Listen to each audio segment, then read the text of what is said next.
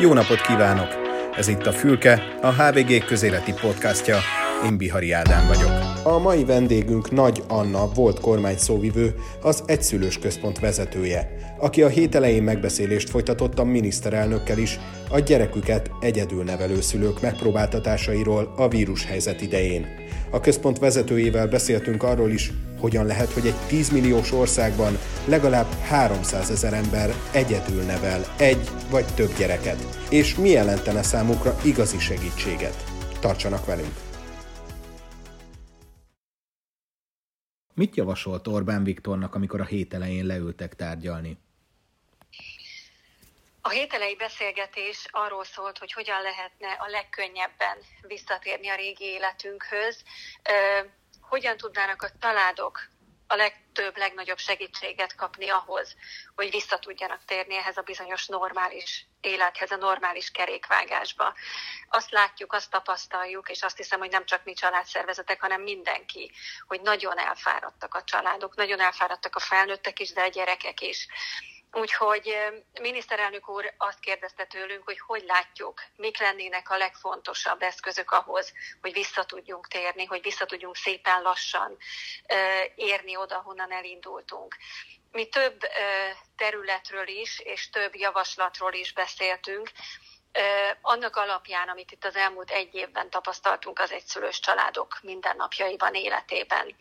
Az egyik ilyen terület az a azok az anyagi nehézségek voltak, hiszen hiszen ezek az elmúlt hónapok, ez az elmúlt év, ez nagyon erősen megütötte az egyszülős családokat, különösen azokat a családokat, ahol, ahol elvesztette az az egyetlen egyszülő a munkáját. Úgyhogy beszéltünk arról, hogy a munkavállalás mennyire fontos, és hogy hogyan lehetne ezt segíteni.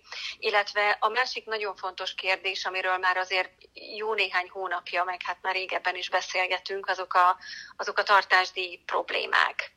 Ma Magyarországon a gyerekeknek közel a negyede nem kapja meg azt a tartásdíjat, amit egyébként megítéltek neki, és amikor arról beszélünk, hogy nehéz helyzetbe kerül egy család, akkor, akkor ennek bizony nagyon komoly szerepe van ebben. Úgyhogy elég hosszan beszéltünk erről, hogy hogyan lehetne a tartásdíjak behajtását, egyáltalán a tartásdíjak gyerekekhez való eljutatását segíteni. Beszéltünk arról, hogy hogyan lehetne magát a, a közösséget, tehát a közösségi életet, a, az egymáshoz való közeledés segíteni, hogyan lehetne olyan közösségi rendezvényekkel, olyan eseményekkel, olyan megmozdulásokkal megtámogatni az embereket, amiben végre megérezhetnék megint azt, hogy nincsenek egyedül, nincsenek egy magukra hagyva. És hát nagyon sokat beszéltünk a gyerekekről természetesen, hiszen, hiszen nekik legalább ugyanolyan nehéz, mint nekünk. Úgyhogy szóba kerültek olyan táborozási lehetőségek, nyaralási lehetőségek családoknak, gyerekeknek, és itt a munkavállalás kapcsán beszéltünk a, a napközis táborokról is. Tavaly azt tapasztaltuk, hogy amikor elkezdődött a járványhelyzet, akkor a szülők nagyon gyakran már a, a tavaszi időszakban kivették az összes szabadságokat. Nyára nem maradt semmi, vagy nagyon kevés. Úgyhogy amikor napközis táborokat szerveztünk bent az egyszülős központban, és, és hát azért ott no, több mint 700 gyereket nyaraltattunk napközis, napköziben, akkor, akkor óriási nagy szükség volt rá. Tehát egyszerűen nem, tehát ismeri mindenki, akinek gyereke van, hogy milyen a 10 hét szünidő, nagyon nehéz megoldani, egyetlen egy szülőnek pedig még inkább. Úgyhogy, úgyhogy nagyjából ezek voltak azok a főbb témák, amiket mi az egyszülősök szemszögéből elmondtunk miniszterelnök úrnak. Munkaerőpiacon hogyan lehetne segíteni? Tehát az álláskeresést említette, ebben hogyan lehet segíteni? Vagy önök mit javasoltak, hogyan lehetne segíteni nekik? Nekünk magunknak is van az Egyszülős Központban egy olyan programunk, amiben egy, egy nemzetközi nagyobb szervezethez kapcsolódva, az Inkorporához kapcsolódva nem csak abban segítünk az egyszülősöknek, hogy hogyan kell mondjuk megírni egy életrajzot, vagy hogyan kell felkészülni, vagy hogyan lehet mondjuk egy kicsit jobb angol nyelvtudást összeszedni, hanem konkrétan abban is, hogy a partner cégeknek az ajánlataiból igyekszünk olyanokat kiválasztani, ami, ami az egyszülős családok, az egyedülnevelő szülők számára előnyösebb. És azért itt az elmúlt másfél évben, hát kb. olyan 120 szülőnek segítettünk munkát is találni. Tehát nem csak az előkészületekben, hanem konkrétan a munkavállalásban. Tehát én azt gondolom, hogy a munkavállaláshoz egyébként hozzátartozik például ez a bizonyos napközis tábor dolog. Tehát azért az egyszülősöknél nagyon nagy kérdés az, hogy a gyerek mellett mi az, amit el tudok vállalni. Hogy mi legyen a gyerekkel tíz hét alatt, meg az őszi szünetben, meg a tavaszi szünetben, és ezek a a, a gyerekfelügyeleti megoldások, a gyerekekről való gondoskodás egy nagyon fontos része annak, hogy mit tud egy egyedülálló szülő egyáltalán elvállalni. Gyakran kerülnek egyéb, egyébként hátrányba olyan szülők a munkaerőpiacon, akik egyedül nevelek, nevelik a gyerekeiket? Hát erről biztosan, hogy, vagy legalábbis én nem tudok róla, hogy erről lenne valami, valami hivatalos uh, statisztika, hiszen ez természetesen nincs kimondva. Mik a benyomásaik? De, uh, vannak olyan helyzetek, amikor egy egyedülálló szülő nem feltétlenül azt tud választani, hogy mi az, amit ő keres, vagy milyen az ő végzettsége, hanem nagyon sokszor ahhoz kell inkább igazítani a keresését, hogy mi az, amit a gyerek mellett meg tud oldani. Én azt hiszem, hogy mindenki ismeri azt a helyzetet, hogy hogy, hogy érjünk oda fél ötig úgy az óvodába, hogy közben közben mondjuk végig tudjuk dolgozni a munkaidőnket. Ezek nagyon nehéz dolgok, tehát, tehát nagyon nehéz hozzárakni mondjuk egy óvodai nyitvatartáshoz a nyolc órás munkát, plusz az utazás, plusz a többit. Úgyhogy igen, ez mindenképpen egy, mindenképpen egy nehézség azoknak az embereknek, akik egyedül nevelnek, bár én azt látom, hogy két szülő mellett sem könnyű ezeket a dolgokat megoldani. Ön volt kormány szóvivő, régóta ismeri a miniszterelnököt. A mostani tárgyaláson kívül is szokott neki vagy a kabinet tagjainak tanácsot adni ebben a témában? Tanácsot nem szoktunk adni. Civil szervezetként nagyon sok olyan javaslatot és nagyon sok olyan tapasztalatot meg szoktunk osztani a döntéshozókkal, ami remélhetőleg segítség ahhoz, hogy, hogy a lehető legjobb döntések szülessenek. Én azt hiszem, hogy minden civil szervezetnek ez egy nagyon fontos feladata, hiszen mi vagyunk azok, akik napról napra találkozunk a a családokkal, látjuk az életüket, és, és nagyon fontos, hogy ezeket a ezeket a tapasztalatokat meg tudjuk osztani a döntéshozókkal. A miniszterelnök már a járvány utáni helyzetről, iskolák, táborok újranyitásáról beszélt ebben a videóban, amit feltett a találkozóról, de a járvány még tart. Mi vár addig az egyszülős családokra?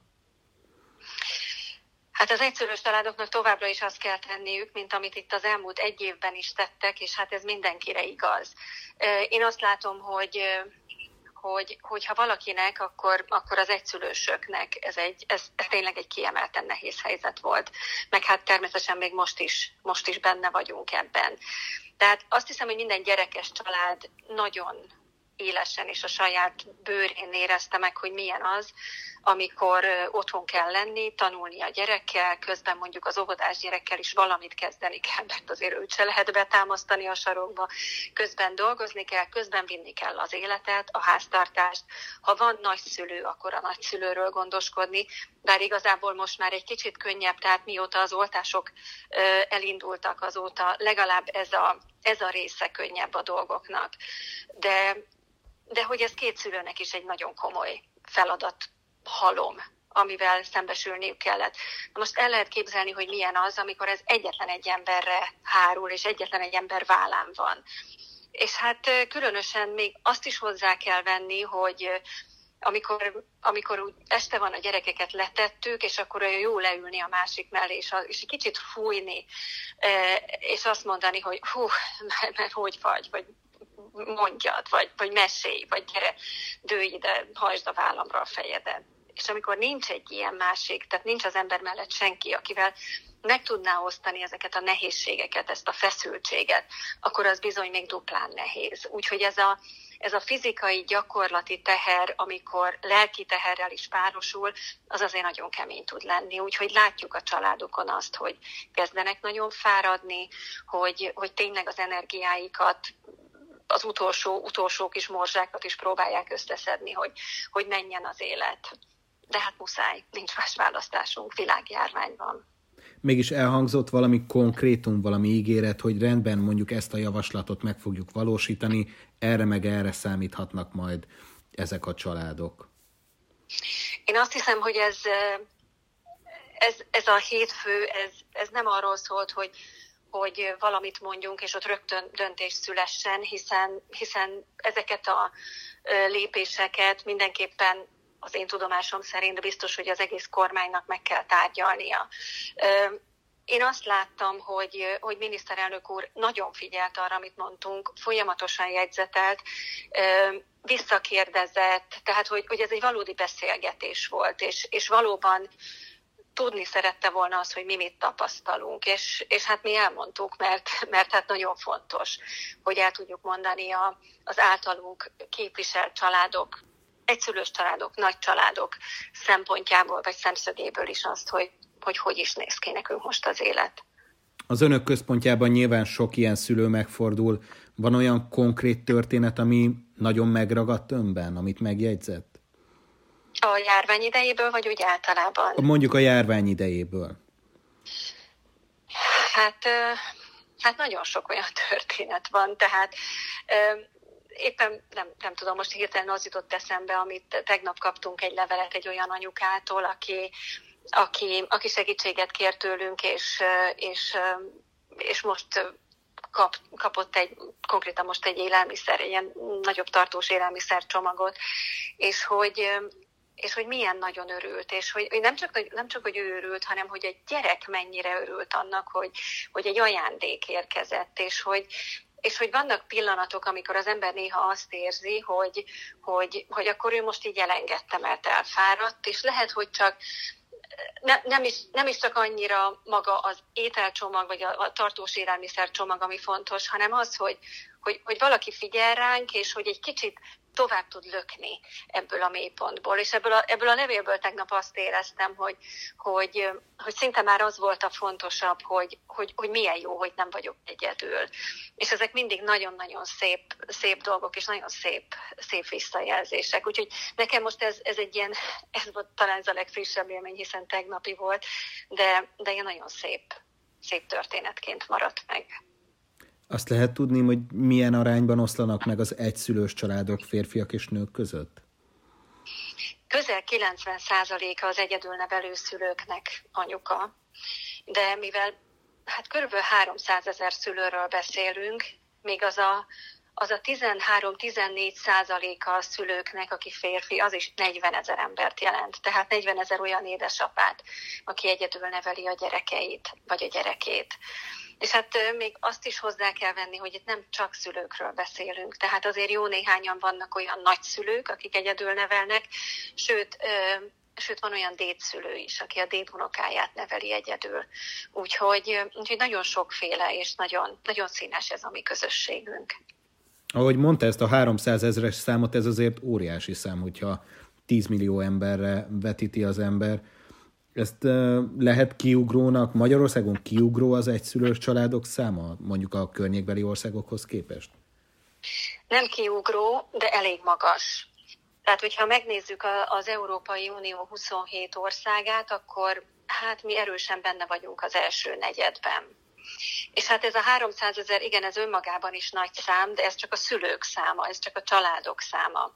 Hogyha hozzáveszünk azt, hogy ezek a családok több mint félmillió gyereket nevelnek, akkor, akkor hogyha összeadjuk ezeket a számokat, akkor, akkor azért bizony egy nagyon, nagyon komoly magas szám jön. És ők csak azok, akik jelenleg ebben a pillanatban egyszülős családban élnek de hogy ki az, aki érintett az egyszülőségtől, az, az egy sokkal nagyobb szám.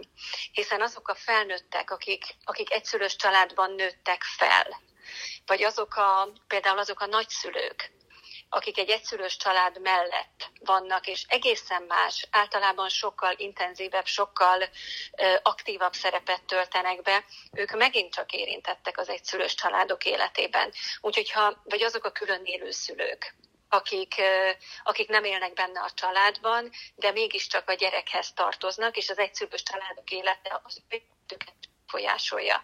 Tehát, hogyha mindet, mindet, mindet összeadjuk, akkor, akkor itt azért több millió emberről beszélünk. Ez óriási szám. hatalmas. Az önök központjában ugye azt említette, hogy adnak tulajdonképpen álláskeresési tanácsokat és nyújtanak élelmiszeradományokat is szállítanak ki, de milyen módszerekkel segítenek még a családoknak?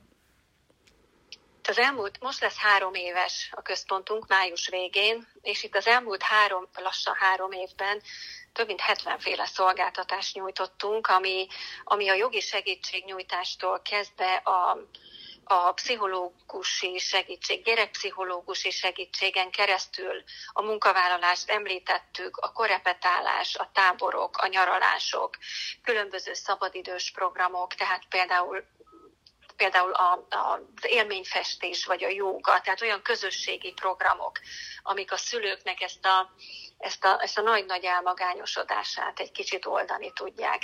Tehát ezek mind-mind vannak, és egyébként pedig, pedig nagyon sok olyan egyéb program, ami, ami lehet, hogy csak egyszer volt, vagy lehet, hogy csak, csak időszakosan van, de minden esetre mi azt valljuk, hogy hogyha a szülőknek vagy a gyerekeknek valami olyan szükségletük van, valami olyasmivel fordulnak hozzánk, ami nekik probléma, akkor nekünk ott dolgunk van. Ott nekünk meg kell próbálni arra valamilyen, valamilyen megoldást keresni. Néha nem sikerül. De hát mi civil szervezet vagyunk. Van, amit meg tudunk tenni, van, amit nem tudunk megtenni. De én azt gondolom, hogy, hogy az eseteknek egy elég nagy részében legalább egyfajta választ tudunk adni azokra a kérdésekre, azokra a problémákra, amivel fordulnak hozzánk. Az elmúlt hát most már majdnem három évben több mint 14 ezer családnak nyújtottunk valamilyen fajta segítséget, úgyhogy nagyon remélem, hogy ez a szám ez folyamatosan nőni fog. A társadalmi rétegek alapján van egyébként diverzitás, tehát mondjuk érkeznek önökhöz felső középosztálybeli családok is, vagy inkább csak alsó középosztály és onnan lefelé? Teljesen változó, hogy, hogy kik jönnek hozzánk. Ez leginkább attól függ, hogy, hogy milyen típusú programra, vagy segítségre, vagy, vagy, vagy bármilyen támogatásra van szükségük. Tehát amikor, amikor arról beszélünk, hogy élelmiszeradomány, vagy arról beszélünk, hogy laptopadomány, több mint 150 laptopot tudtunk kiosztani most az elmúlt egy évben, akkor értelemszerűen ezzel a kéréssel azok keresnek meg, akiknek anyagilag vannak, vagy anyagilag is vannak nehézségük.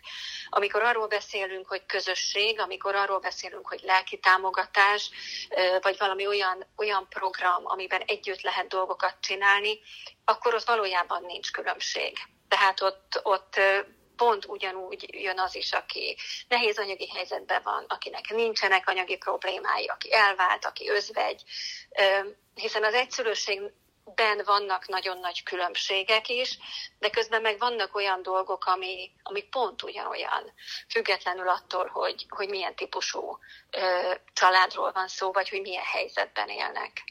Önnek mekkor, mekkorák most a gyerekei? Nekem egy fiam van, ő most már 20 éves, úgyhogy, úgyhogy én nagyon, nagyon-nagyon, részt, részben nagyon boldog és büszke vagyok, hogy felneveltem a gyerekemet. Másrészt meg hát azért ez nem egy könnyű időszak, mert hát ő már lassan el fog menni. És mi a legnehezebb talán ebben az egyszülős létben? Mi volt önnek a legnehezebb? Hát, ami nekem személy szerint a legnehezebb volt, az, az egyrészt az, ami a, a gyerekkel kapcsolatos legnagyobb kérdés, és azt hiszem, hogy ez, ez minden egyedül nevelő szülőnek az egyik legnagyobb kérdése, hogy, hogy vajon rá hogy hat az, hogy ő, ő egyetlen szülővel nevelkedett, hogy az ő életében ez mit fog jelenteni, hogy az ő lelkében, az ő pszichéjében, az ő jövőjében hogyan fog megjelenni az, hogy, hogy, hogy ő az édesanyjával nőtt fel. Hát a másik része az pedig az, pedig az ami a, a mindennapokról szól, tehát, tehát valóban megoldani azt, hogy, hogy mindig minden rendbe menjen, és persze nem megy mindig minden rendben, de legalábbis az ember törekszik rá, azt néha nem könnyű egyedül megoldani, és, és néha tényleg nagyon magányos tud lenni az ember. Tehát, tehát azok a bizonyos esték, amikor, amikor letettük a gyereket, és leülünk, és azon gondolkodunk, hogy aha, és akkor most hogyan, azok azért nagyon magányos pillanatok tudnak lenni, és, és hát nagyon magányos dolog tud lenni az, amikor az ember az összes nehézséget, és egyébként az összes örömet is egy maga kell, hogy átélje, mert, mert nem tudja senkivel megosztani. Ezek azért nem nagyon könnyű dolgok. Gondolom ez volt a motiváció, hogy ez inspiráció is a központ létrejöttében. Hát persze. Én azt hiszem, hogy, hogy az ilyen típusú civil szervezetek, mint, mint, mint az egyszülős is, szerintem mindig onnan indulnak ki, hogy van valaki, akinek van valami nagy-nagy kérdése, van valami nagy-nagy baja, és, és ezekre a kérdésekre keres valamilyen választ, és, és rájön arra, hogy nincs. Nincs körülötte ilyen válasz. Én amikor hát még egészen kicsi volt a fiam, amikor elkezdtem ezt az alapítványt csinálni. Hát ez az alapítvány ez 2005-ben jött létre. De hát azért hamarabb elkezdődött ennek az összerakása, hiszen hiszen azért az már a bejegyzés volt, tehát hogy ott már eltelt majdnem egy év. Tehát, tehát elkezdtem, jó, akkor csináljunk egy alapítványt, és akkor majd, majd meg fogunk egy csomó dolgot csinálni, és amikor rájöttem arra, hogy itt tényleg 300 családról van szó, akkor én máig emlékszem részben arra, hogy mennyire nem értettem, hogy hogy, hogy tudok én ilyen rosszul statisztikát olvasni, hogy 300 ezret látok, mikor ennyi fizikailag nem lehet. Aztán kiderült, hogy de, igen, ennyien vagyunk. A másik, másik nagy ilyen rácsodálkozásom pedig az volt, hogy de hogy, hogy nincs más civil szervezet, aki az egyszülősökkel foglalkozna. Tehát, hogyha van 300 ezer család, akkor miért nincsenek olyan szervezetek, akik ezekről a családokról és ezeknek a családoknak szólnak. És, és ez a mai napig így van. Tehát vannak közösségek, vannak olyan szerveződések, ahol, ahol egyedül szülők, meg egyszülős családok tudnak találkozni, de, de valójában én úgy tudom, hogy mi vagyunk az egyetlen olyan civil szervezet, aki ezekkel a családokkal foglalkozik, pedig, pedig azért itt nagyon sok tennivaló lenne. Ezekről legközelebb beszélgetünk. Nagyon köszönöm a beszélgetést Nagy Annának, az Egyszülős Központ vezetőjének. Köszönöm én is. Önök a Fülkét, a HVG közéleti podcastját hallották. Köszönjük a figyelmet! Tartsanak velünk legközelebb is!